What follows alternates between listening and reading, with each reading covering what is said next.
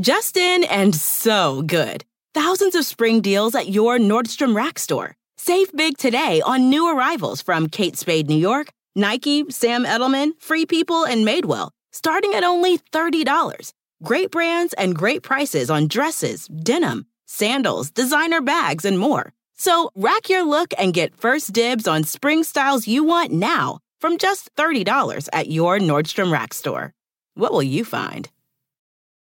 Planning an international trip and want to learn the language of your destination? Then check out the language learning program Rosetta Stone on desktop or as an app. Rosetta Stone is designed to immerse you in the language you're learning. Plus, the True Accent feature even gives you feedback on your pronunciation. Don't put off learning that language. There's no better time than right now to get started. For a very limited time, listeners can get Rosetta Stone's lifetime membership for 50% off. That's 50% off unlimited access to 25 language courses for the rest of your life. Redeem your 50% off at rosettastone.com today. The Bowery Boys episode 208 Great Hoaxes of Old New York. Hey, it's the Bowery Boys. Hey. Support for the Bowery Boys is provided by our listeners. Join us for as little as a dollar a month by visiting patreon.com slash Bowery Boys. Hi there, welcome to the Bowery Boys. This is Greg Young. And this is Tom Myers. with an anthology show of sorts, although it's really just two main stories, but Right, a duo. a duo, a tale of two hoaxes, a couple stories of mischief and chicanery from the early 19th century. Now, Greg, we like a good hoax, right? We like a good practical joke. I love the wool pulled over my eyes on occasion. And what could be funnier than wool from the 1820s and 30s? For we're going back to a very specific period in the early 19th century uh, to tell of two hoaxes pulled off on the populace of New York at the time. Now, this isn't to underscore the naivete of New Yorkers, but rather to show how the people who lived here interacted with media and learned how to separate truth from fiction. Is it sometimes the hard way? Sometimes they didn't separate. And first, I will be telling the story of an implausible plot that was hatched at a downtown market on Grand Street. It's a story, Greg, that's guaranteed to give you separation anxiety. Well, in the second story, the hoax in question is perpetuated by the media. The first of hundreds of possible hoaxes by the media, we could arguably say, and also one that dips into the realm of science. Tom, have you ever read a science article about a new discovery and, and thought, well, that is completely unbelievable? oh, all the time. Well, in the case of the New York Sun and a series of articles in 1835, many people did believe the quite unbelievable tales of life from outer space. So kick back and join us as we take you from the market to the moon. In these great hoaxes of old New York.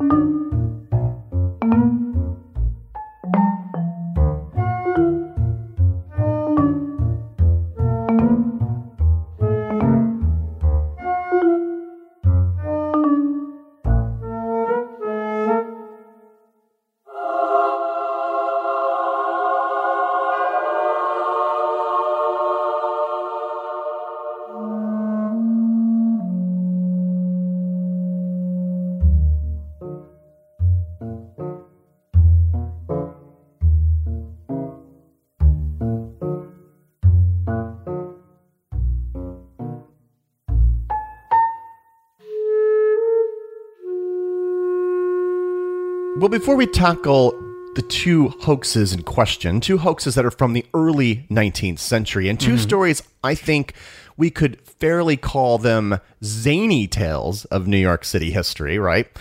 I just want to take a moment to reflect on what perhaps is the most famous hoax ever perpetrated in New York City. So, Tom, could you take a guess, take a gander at what the most famous hoax might be? Um, I'm going to guess it has something to do with P.T. Barnum.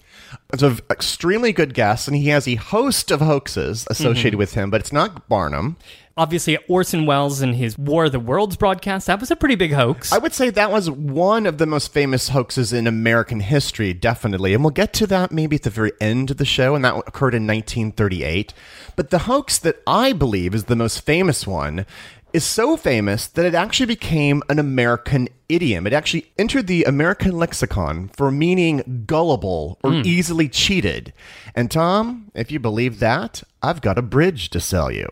ah. Right. So the variation of that phrase, it's actually specifically referring to the Brooklyn Bridge. And yes, believe it or not, since its completion in 1883, more than a few people were actually suckered into thinking they could be sold the Brooklyn Bridge. At the root of this story is one man named George C. Parker, who was a Gilded Age confidence man, con man, who played upon the gullibility of New Yorkers by selling them property that, of course, he didn't own. And Parker would present very legitimate paperwork. like they were actually buying this bridge Well, they not that they could just take the bridge home with them, or hang a mailbox. right, with their name on it. No, they were actually sold the right to charge tolls on the bridge. Oh. And he didn't just sell it once, Mr. Parker. He sold it hundreds of times over his career, sometimes twice a week, from the opening of the bridge in 1883 until he was arrested in the 1920s and sent to Sing Sing for this uh, little scheme of his. He was probably trying to sell it to other prisoners while he was there. Well, I think he actually did try to sell Sing Sing to someone, believe it or not. He actually sold it. For a many- song, for- probably. for, a song. He sold many landmarks in this method. In fact, my favorite is he frequently sold Grant's tomb, which just seems disrespectful, if you ask me. Who was he selling it to? What did, what did somebody else want to do with Grant's tomb? I really, I don't know about Grant's tomb. Again, maybe it was admission. It was one of New York's most famous landmarks.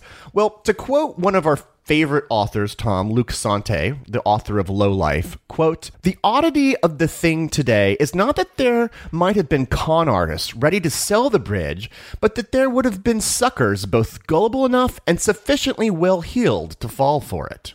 Right, but of course, to be fair, think of all the think of all the spam we get today, you know, and mm-hmm. think of all the the modern salesmen on TV who are trying to sell all kinds of things, you know, everything from medicine to religion. I mean, there's all kinds of fraud that's going on today. Yeah, it's not that people were necessarily more gullible back then, but it's just that the methods to seeming legitimate in many of these cases were easier to reproduce because they were harder to verify back then. Right, which was completely the case in the story that I'm about to tell. My story takes place in the early 1820s, the spring of 1823 or 1824. Historians would they'd later have a hard time really getting the exact date, uh, but it's a story of a hoax that startled and it really embarrassed uh, some of the most important market sellers in the city. This is the hilariously implausible story of the men who wanted to saw Manhattan in two. Saw Manhattan in two, like cut it in half, like a mm-hmm. like a magic trick, like Well, a like a woman in a box, right? Like a magician. Well, sort of. I mean, it, it definitely depends on the audience suspending their disbelief. Okay, but before you pull this one over on mm-hmm. us or on mm-hmm. me, mm-hmm. let's uh, situate this a little bit. You said 1823 and 1824. It's a very curious period in New York City history. So lots of big changes around the corner. Well, for starters, New York was the most densely populated city in the United States. Its importance as a trading city, as we've talked about be- before, was quickly growing, and the city was just wrapping up years of digging and engineering with the construction of the Erie Canal. and that opened 1825. So the year Yeah. after this story that you're about to tell. That's right. Okay. But yes, and once it opened, it would absolutely cement the city's position as the country's dominant port, because then it would it would be possible to sail goods up the Hudson to Albany, then glide them along the canal, which connected Albany with Buffalo and into Lake Erie. And from there, goods could move west, and foods and crops in the Midwest they could now be shipped east much faster and much more cheaply uh, to and through New York. So yes, the Erie Canal was hugely transformative. The city is growing. We're almost ready to open the Erie Canal with some wealthy residents and an increasing number of impoverished ones entering and, and filling the city. Right. And don't forget that there were health crises and disease oh. outbreaks. Oh, right. because the early 19th century would see many, many outbreaks of yellow fever that would terrify the city. In 1822, so just a year before our story, a particularly bad outbreak had hit during the summer, and anyone who could fled the city. Um, they'd relocate to Greenwich Village and farther up the island. So that's the city in the early 1820s. My story involves two main characters one named John DeVoe, who they called Uncle John, and another simply named Lozier. L O Z I E R. Oh, it's a nice name. Fancy. Well, DeVoe, he was a retired butcher. He'd worked in a number of markets around town. It was less clear what Lozier had done, but let's just say let's just assume that he was also somehow related to the market and was probably a butcher as well. And we know this story uh, because Uncle John's nephew, Thomas, included it in his celebrated 1862 two volume book called The Market Book, containing a historical account of the public markets in the city of New York and Brooklyn. So, nephew Thomas wrote a book about the story that you were about to tell, or Right, it's and- included in it. And, and wrote it at the New York Historical Society, which was hmm. already founded and was on Second Avenue. so legit. It's it's an amazing book. It's full of meticulously detailed accounts of all of New York's old markets, how many stalls they had, who rented each stall, and so on and so forth. So is everyone calling him Uncle John? Like this is how he goes when he walks down the street? Well, ma- maybe not everybody called him Uncle John, but his nephew Thomas, who wrote the book, oh. definitely called him Uncle John. Throughout the whole book, he's called Uncle John.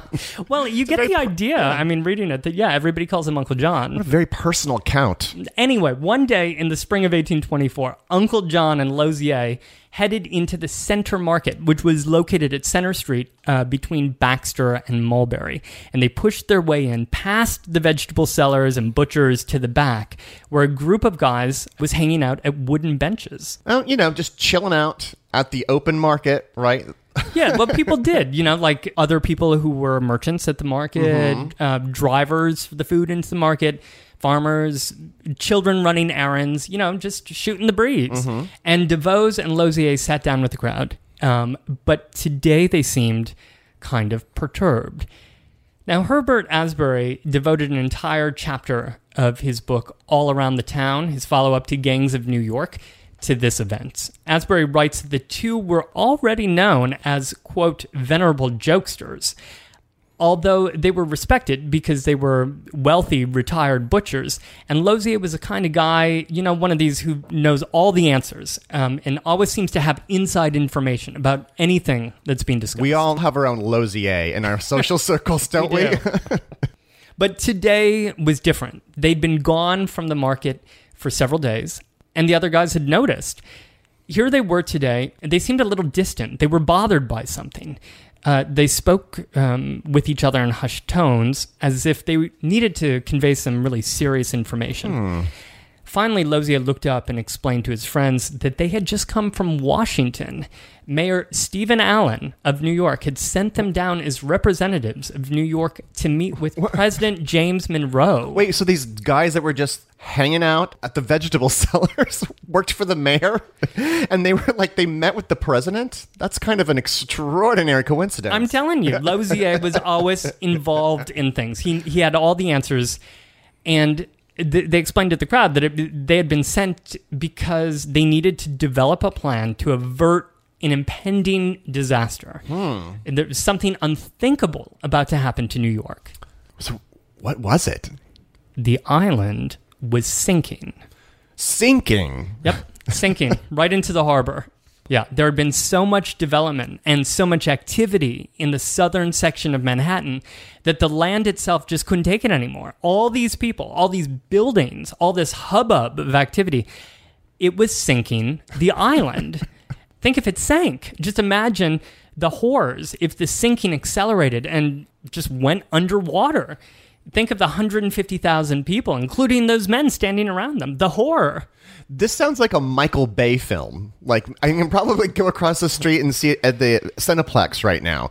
So Well, today, sinking- yeah. But, I mean, we, we we have these fears. It's a natural disaster, yeah. global warming. So I can envision at least the terror that they mm-hmm. might have felt when they heard this. Right. But then, I mean, what do you do about something like that? Well, DeVos and Lozier had a plan. They were experienced engineers, right? Not just butchers, but they knew how to get things done. They'd studied the subject thoroughly and discussed it with the mayor and with the president, and there was only one thing to be done. The sinking part of the island needed to be sawed off and then turned around in New York Harbor and reattached to Manhattan what? the part that's well the part that's sinking now would would now once you turned it it would be relocated in the north and the end of the island would be land that was no longer sinking so everything would be fine But well, I have a lot of questions to these people. Oh. Right? If I were there and was a little bit more of a pragmatist, and, you know, for instance, how do you get started sawing an island? And what proof did they even have that this is, was even happening? I don't, I don't even understand no. where the assertion's coming if from. If you stood on the steps of city hall and this is something that they had done with mayor allen and looked down broadway you'd see that it went straight down it's the land sank deeper than it used to this was clearly being caused by all the buildings and by all these new people these immigrants Hmm. who had just arrived in the city Okay, so they're going to cut Manhattan in half,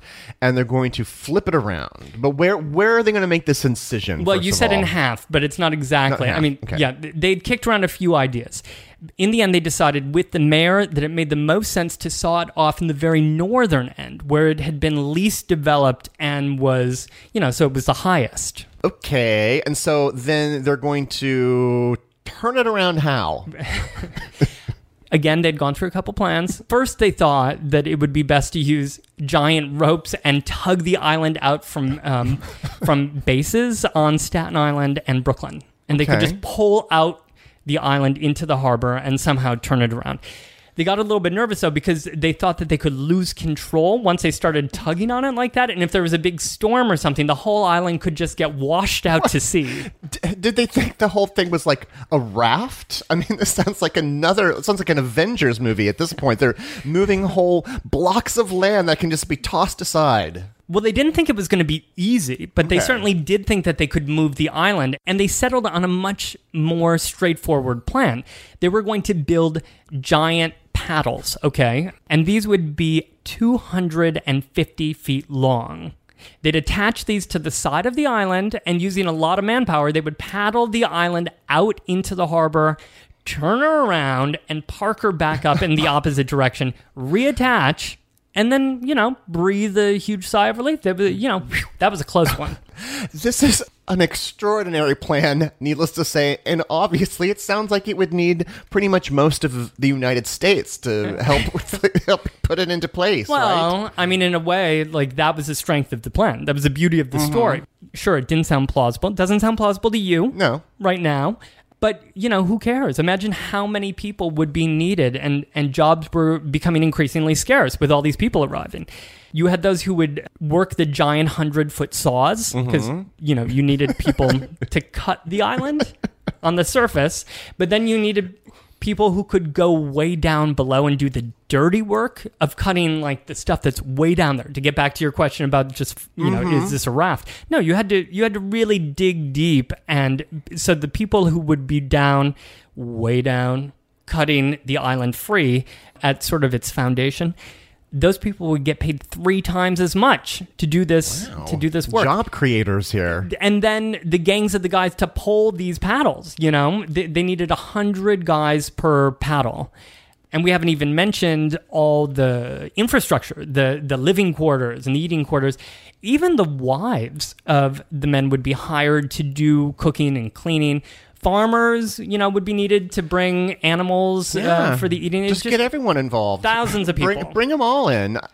I mean, this is an extraordinary plan. Did did anyone at this point sort of raise their hand? Were there any red flags that anyone sort of observed at this point or anything? Why couldn't it work? Okay. Thousands of men were at that moment undertaking another engineering miracle, the Erie Canal. Mm-hmm. Right? Good Same point. time. Good point. That had seemed like an impossibility as well. You know, they were building a man made waterway through some crazy mountainous terrain that was just upstate. New industries all over town. They were using science and engineering to do things that had never you know before been thought possible. So why not float Manhattan out and turn it around? I mean, I guess in certain ways, the Erie Canal project is actually more difficult Daunting. to conceive than this particular one. Right. I'm glad to see I'm winning you over. So then you can understand how this became the topic of conversation at the mm-hmm. market. People people just didn't want to be left out of this action. And so Uncle John was in charge of signing men up for weeks at the market. Uncle John brought in his ledger and they lined up and he put them in. He and Lozier even devised some physical tests for the men who wanted to do the dirty work, you know, way down below to see mm-hmm. how long they could hold their breath while they were, you know, pretending to saw. It's, now it's now it's like a reality show. All of a sudden, they should they could have had a reality show to like to cast people for mm, this see who particular could, job. Yeah, get voted off the island. This was all in the newspapers. Like, how did they advertise this? How, how is this story being presented to people? It just Well, seems like wait. someone should have called them out at this point, right? Hold on. The newspapers, as you're going to be talking about Yeah. in a minute, had yet to really explode and become, you know, the thing. That That is true. We're talking That's about true. the 1820s. Mm-hmm. And so they weren't really part of the general public's daily life, especially like the working public's daily life. The, the, the newspapers were mostly concerned with wealthy affairs and international news, business, you know, oh, yeah. society, that kind of mm-hmm. thing. And also, Lozier had told the men that Mayor Allen had asked him to take charge of the whole endeavor because he didn't want to bring it up for political reasons. Hmm. So there was a reason Okay. why the mayor was sort of staying out of this publicly. So, so yeah, the guys who were lining up to get these jobs, they weren't going home and fact checking the story in the newspaper. You know, they they were getting their news by word of mouth, mm-hmm. and this was news.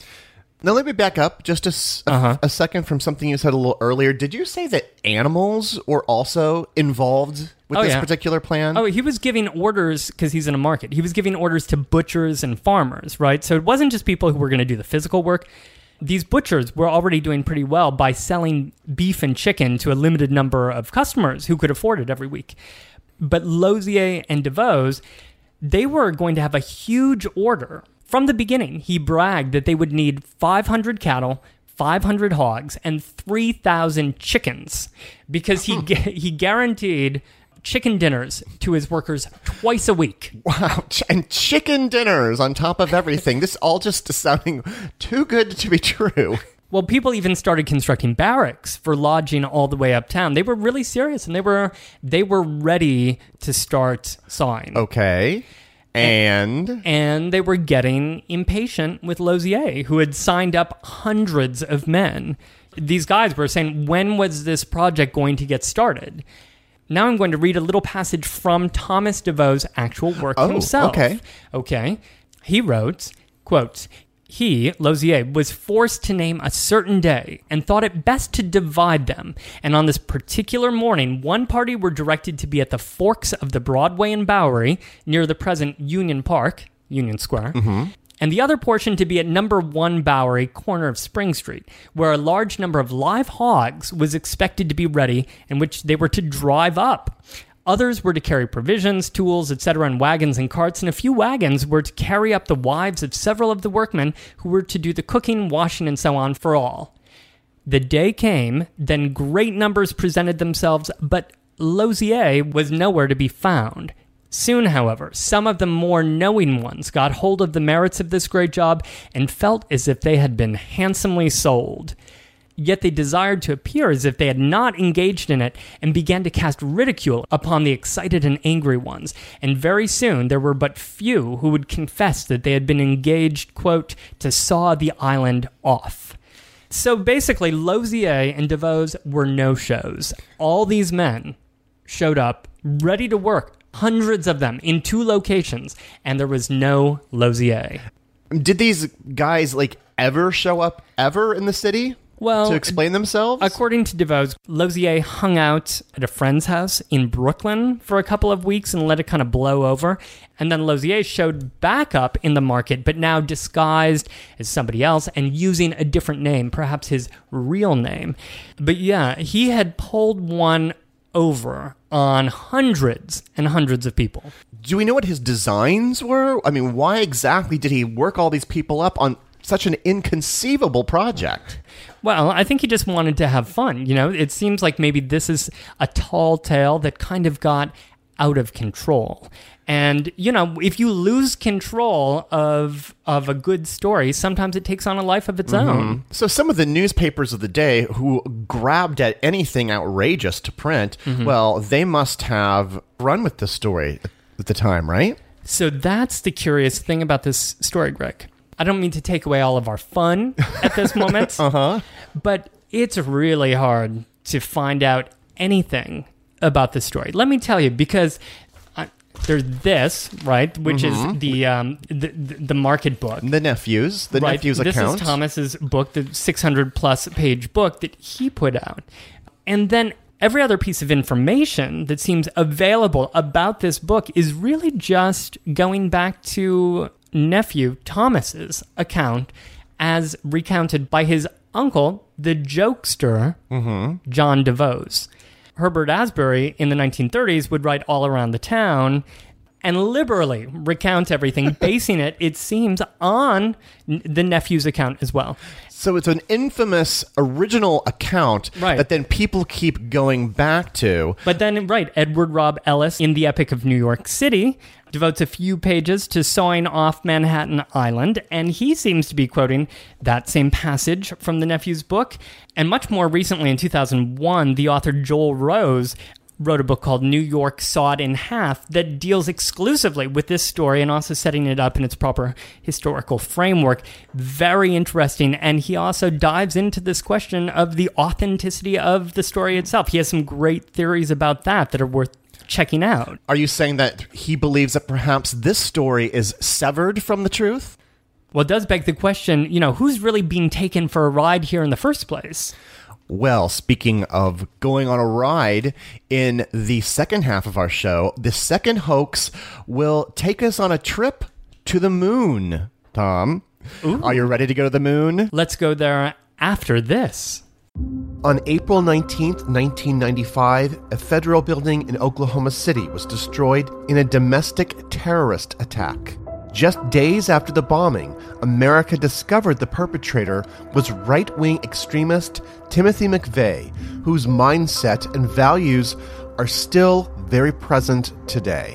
It's an American tragedy, but one I still remember very vividly. But there is so much more to the story than what you might remember. Take a deeper look into this moment of history with the podcast Homegrown OKC, hosted by Jeffrey Toobin and based on his book.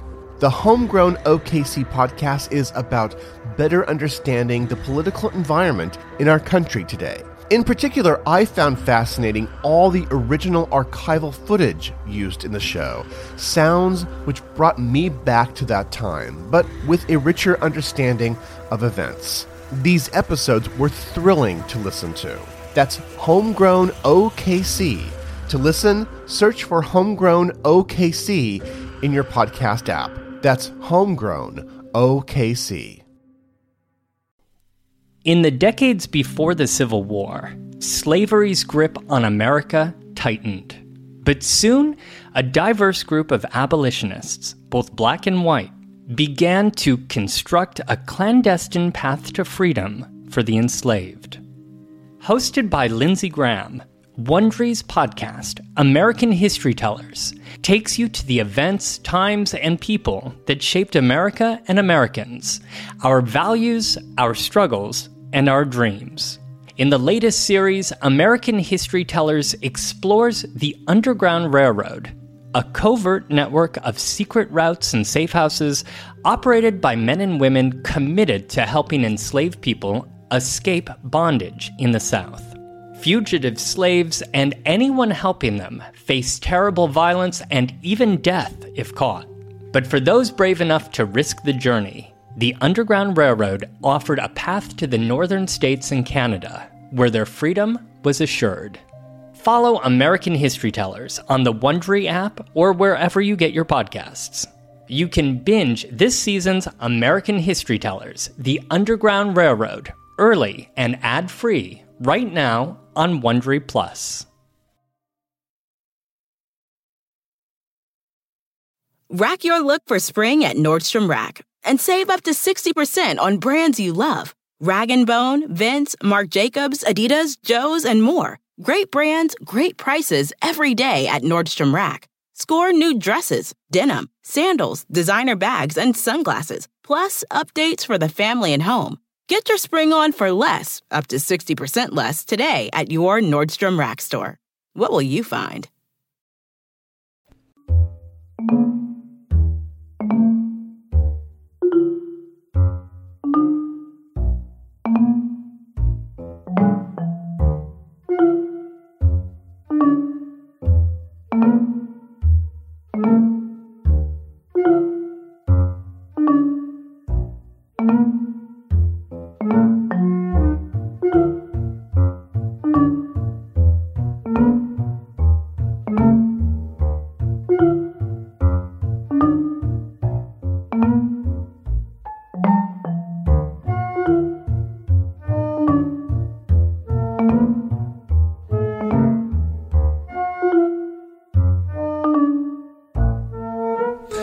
So, Tom, for a podcast that focuses on New York City history, we have actually gone many other places uh, in, during the duration of the nine years that we've been doing this show. It's gone all over the world.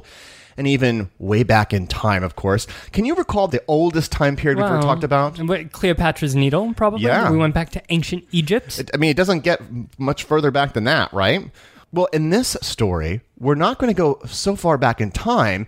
We're going to lift our feet off the ground and go to outer space. oh. Now, Tom, what year did you leave us in again for the last for the sawing off story? Well, it was 1823 or 1824. He couldn't remember. Well, this story will take place in 1835, so about 11, 12 years after that. And a lot has changed in New York in those 11 or 12 years. The Erie Canal opened, creating these vast opportunities for wealth. In trading with the interior of this growing United States, of course, that sparked more growth in New York. Right, there was a there was a whole new wealthy class in New York, the the rich merchants and the people who were working the import and export business that was suddenly now booming in the city. And they were living north of Washington Square, like these new hot neighborhoods were opening. Until they moved north, you know, Union Square and Gramercy Park. Right, right.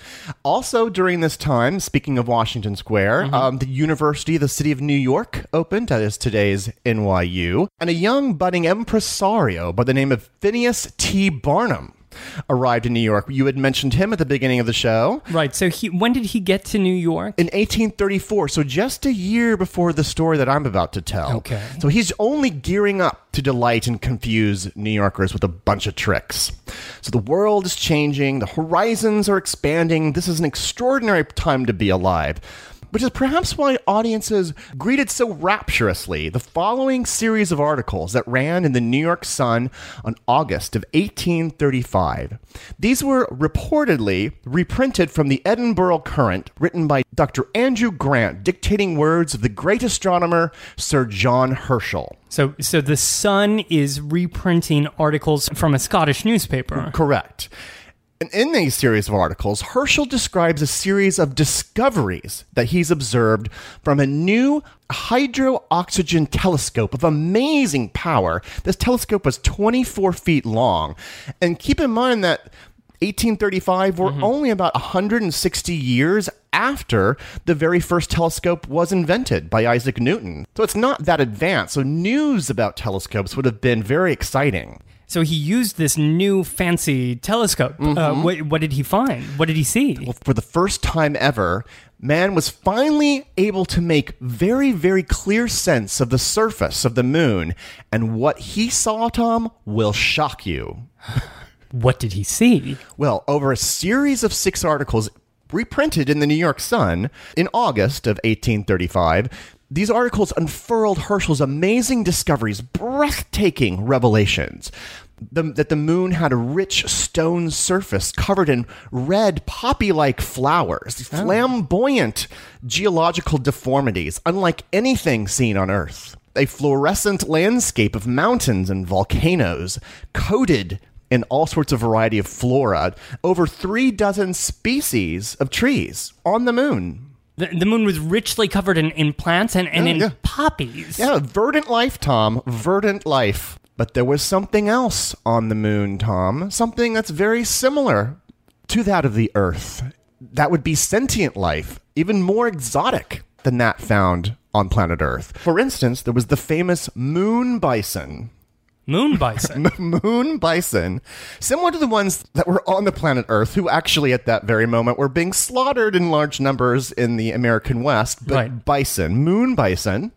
There was some kind of goat creature that Sir uh-huh. Herschel discovered that had a blue coat and a single horn, like a unicorn. There were pelicans and heron like birds and strange living creatures and spherical globs that rolled around on the beach of many of the rivers that, of course, we know are on the moon. But this is incredible, and he could see all of this through this magnificent hydro-oxygenated uh, telescope. yeah, and it, he would just kept moving it around the surface, and so he would turn it again and see beavers who walked on two feet and lived in huts and had the ability to start and cultivate fire. The most extraordinary discovery was laid bare to the masses in New York on Friday of August 28th, 1835. I need to read a passage at length just to give you the spirit of the writing. Okay. He builds to the following passage describing a magnificent creature. Quote, but whilst gazing upon them in a perspective of about half a mile, we were thrilled with astonishment to perceive four successive flocks of large winged creatures, wholly unlike any kind of bird, descend with a slow, even motion from the cliffs of the western side and alight upon the plain. They were first noted by Dr. Herschel, who exclaimed, Now, gentlemen, my theories against your proofs, which you have often found a pretty even bet, we have here something worth looking at. I was confident that if we ever found beings in human shape, it would be in this longitude, and that they would be provided by their Creator with some extraordinary powers of locomotion. This lens, being soon introduced, gave us a fine half mile distance, and we counted three parties of these creatures of 12, 9, and 15 in each, walking towards a small wood near the base of the eastern precipices. Certainly, they were like human beings, for their wings had now disappeared, and their attitude in walking was both erect and dignified.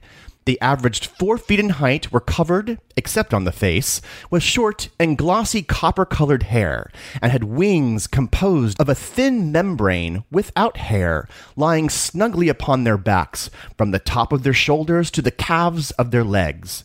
In general symmetry of body and limbs, they were infinitely superior to the orangutan, so much so that, but for their long wings, Lieutenant Drummond said they would look as well on a parade ground as some of the old Cockney militia.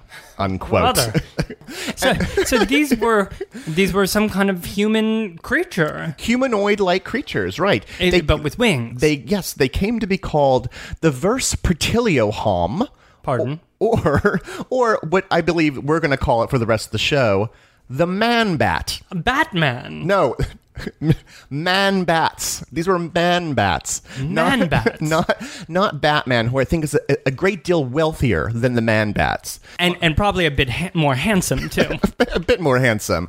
Finally, Sir Herschel found ruins of an abandoned temple made of sapphire, with a sculpture on top that looked like a crown of flames. So, and around here were even more humanoid creatures that looked a little bit more like the ones on Earth, the ones that were observing them through the telescope. Oh my god, this is crazy. and and all of this was published like as scientific fact in the newspaper. On the front page of the New York Sun in 1935. This ends the scientific portion of this show.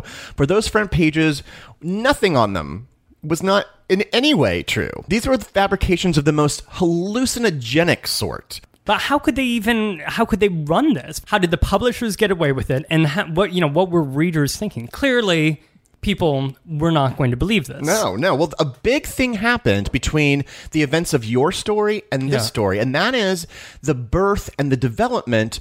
Uh, around 1833 or the early 1830s of the penny press. And I think we've talked about this in other shows, right? How there Mm-hmm. was suddenly this new newspapers were being introduced that were much less costly because the old mm-hmm. papers cost sometimes a nickel, but these were truly being sold for two pennies and sometimes a penny. Yeah, like it's like incredibly cheap to produce, and of course easy to just pick up on the street But fiercely competitive with each other. with each other. Right now, as you had mentioned earlier in the show, that newspapers had been more expensive. They were, of course, sold at a premium to men of wealth, and of course, these newspapers were business oriented, and the news of the world was often presented in the back pages, certainly not on the front page, which would have been business notices. But with improvements in print technologies in the late 1820s, newspapers could be printed cheaply and in mass, on top of the fact that the city was really beginning to grow. So now you had an audience of people to buy them.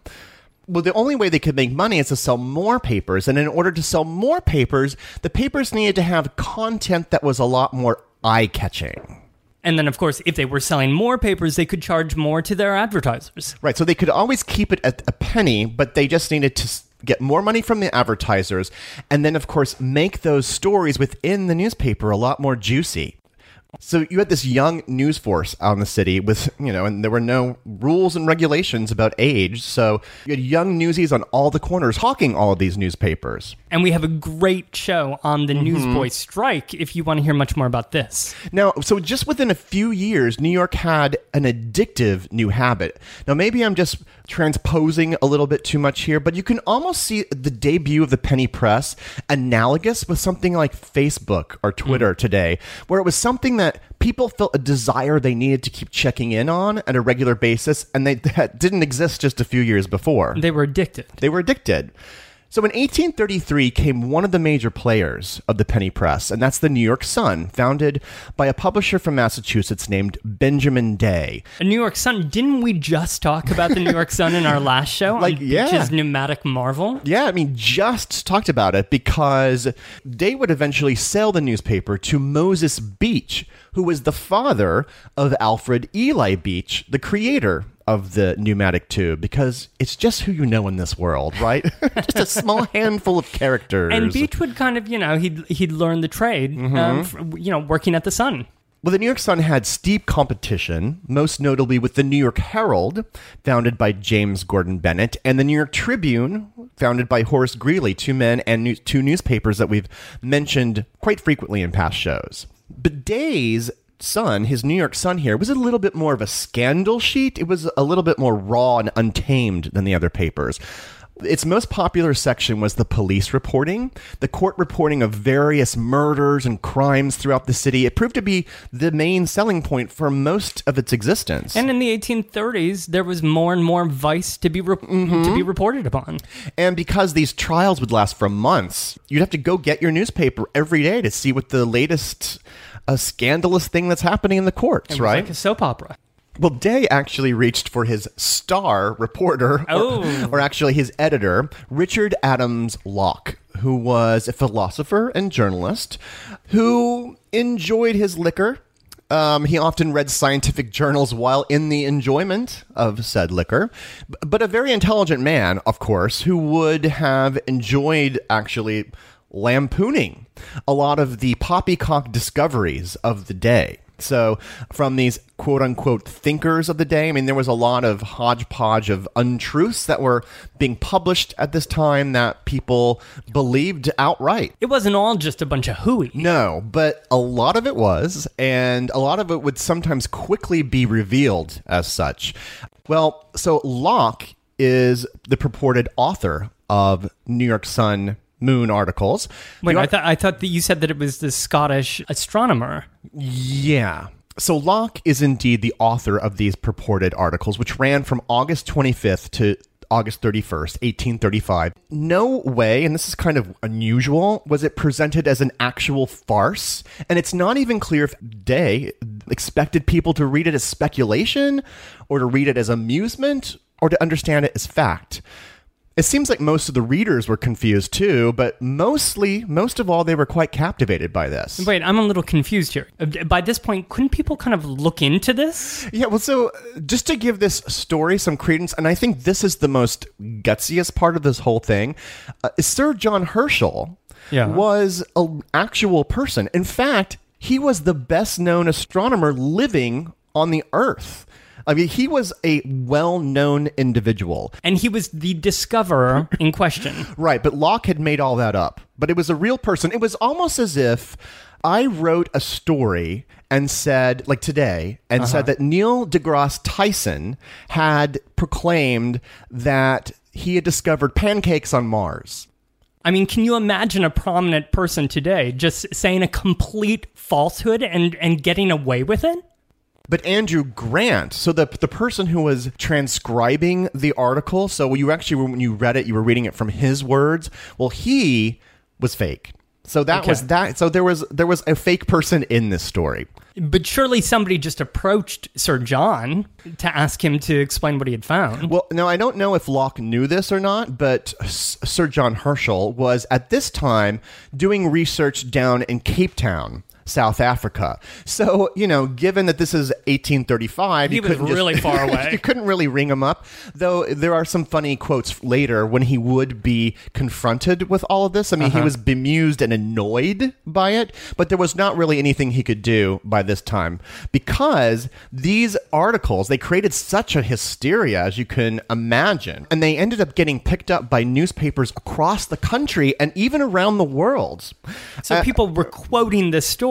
Yeah, I mean, but imagine we, of course, we shouldn't be applauding like absolute trickery and falsehood, but I mean, at the But same, let's do it. but I mean, imagine being a child whose father comes home with the newspaper, and he sits there and he reads you stories of man bats and bisons on the moon. Yeah. um, I mean, that's kind of like a magical thing that you want your newspapers to tell you. It could also plausibly rattle your faith a little bit. Yeah, You know, and your religion. true. You could wonder what this is all about. Well, the Sun don't didn't care about that. They just wanted to sell newspapers, right? And so the Sun actually proclaimed their success in articles in their own newspaper saying how many how, saying how the circulation of the paper had I- increased because of the moon oh hoax. Oh my God. So br- even bragging about it. Yeah, I mean, this sets a rather disturbing new bar in uh, New York journalism, at least. And that's the, the idea that facts are not immediately determined to be crucial to an actual news article. So, this concept continues to be de- developed into the later 19th century here with the advent of yellow journalism and the idea of how much can you sell to an audience and get them to pick up this newspaper and then either apologize later or in the case of the sun just refuse to deny it Perhaps more on a positive note, due to the pervasiveness of penny press newspapers, this is really one of the first examples of what I would call water cooler stories. The idea that this is something that everyone in New York was talking about the young and the old, the rich, the poor.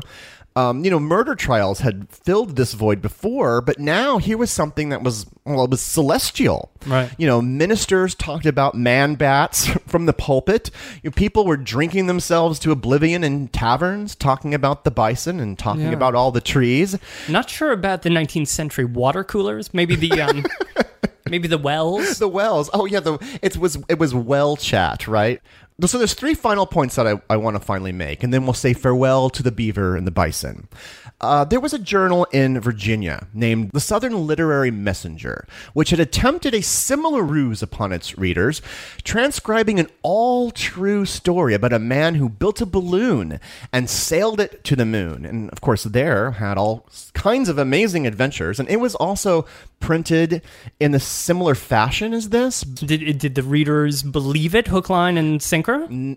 no, no, not at all. But the author of this particular story saw so many parallels in the Sun story and what uh-huh. Locke had done that he became outraged and later accused the paper of plagiarism. Because this was running just before the Sun story. Yeah, so you can imagine if you were Yeah. the, the, this writer. This writer, by the way, his name was Edgar Allan Poe. Wow, and he he doesn't like to be quoth no, oh no, without attribution. quoth, Quoth. Quoth Tom. Um, now, what made the Sun's reputation? Nevermore. Now, while this made the Sun's reputation in many good ways, it also did so in bad. Other newspapers mocked the Sun for these absurd fabrications, and the more respectable newspapers did so, and used the language of the moon hoax very casually in articles to poke fun at the Sun. So this is my favorite discovery of the week, Tom. From the New York Herald in 1836, one year after the Sun article. The headline A mystery. The Sun, for several days, has been talking mysteriously of something very curious at the Bowery and Franklin Theater. On making inquiry at the proper quarter, we find that this curiosity, this mystery, is nothing but a man bat who has occasionally made his appearance in the lobby and punch room of both establishments, to the great amusement of every person frequenting these places. He has a peculiar appetite for pouring watery liquids down his throat, then talking love to the old ladies, and sometimes alleging that he is the editor of The Sun. Ah. His mode of sleeping is also peculiar. The real vespertilio homo sleep, with his head on one side hanging over his chair, his arms dangling down, and the pretty barmaid looking quite funny at him. We trust our worthy indicted contemporary of The Sun will cage the man bat in the future and prevent his personating him hereafter. He might be exhibited. Unquote. Whoa, That- is shade. That is shade 1836 style. That is the shadiest thing. The library is So- is open. That was a total smack in Mm-hmm. the face of the Sun, directed directly at its editor. Finally, because you had mentioned Orson Welles earlier, I think that there's actually a lot of interesting parallels between this story mm-hmm. and then what happened in 1938, which is Orson Welles and the Mercury Theater of the Air broadcasting the story War of the Worlds at a CBS studio in 1938. And of course, there was a huge hysteria about that too, because people didn't understand whether that was real or fake. And I feel like that would make a great subject for a follow-up show on hoaxes because we have we have Welles, but we also have the world of P.T. Barnum and his hoaxes. Well, I mean, explore. yeah, we've only just started to saw into these rich stories of New York's hoax history. You can join us on the blog BoweryBoysHistory.com for illustrations, more about these articles from The Sun, although, of course, there won't be any um, articles from my story. No, that's that is true. I want to say really quickly. I want I want to give a shout out really quickly to a wonderful book. It's one of my favorites by Matthew Goodman called "The Sun and the Moon," which is about the whole early years of the penny press, and of course, this unusual story in particular. And for more on my story, again, I'd recommend Joel Rose's 2001 book, New York Sawed in Half, for more on that story and really just what New York was like in the early 1820s. And hey, if you're picking up those books, why don't you pick up our book? Nice The- segue. The Adventures in Old New York is now out on shelves. We'll be appearing throughout New York City in promotion of the book. We can't wait to hear your reactions. Uh, it seems to be going so good, so far, so good. If you're in North America and you head into a bookstore and you see our book, tweet a photo of it over to us. We would love to see it. We're getting lots of fun tweets from all over the country, and it's really exciting for us to see that this book mm-hmm. is really out there. You know, it's something that you live with for so long on your laptop, and then all of a sudden, there it is. It's unbelievable. So we want to thank you for your support. And in particular, we also want to thank our patrons um, who, through patreon.com, are able to support us so that we can produce a new show every two weeks. So if you'd like to join in on that, just go to patreon.com slash Bowery Boys, and there'll be a lot of exclusive features on there for our patrons as well. So thanks so much for joining us for our first two great hoaxes of old New York. Well, these two old man bats have got to fly out of here. So thank you very much for listening. Have a great New York week, whether you live here or not. See you real soon.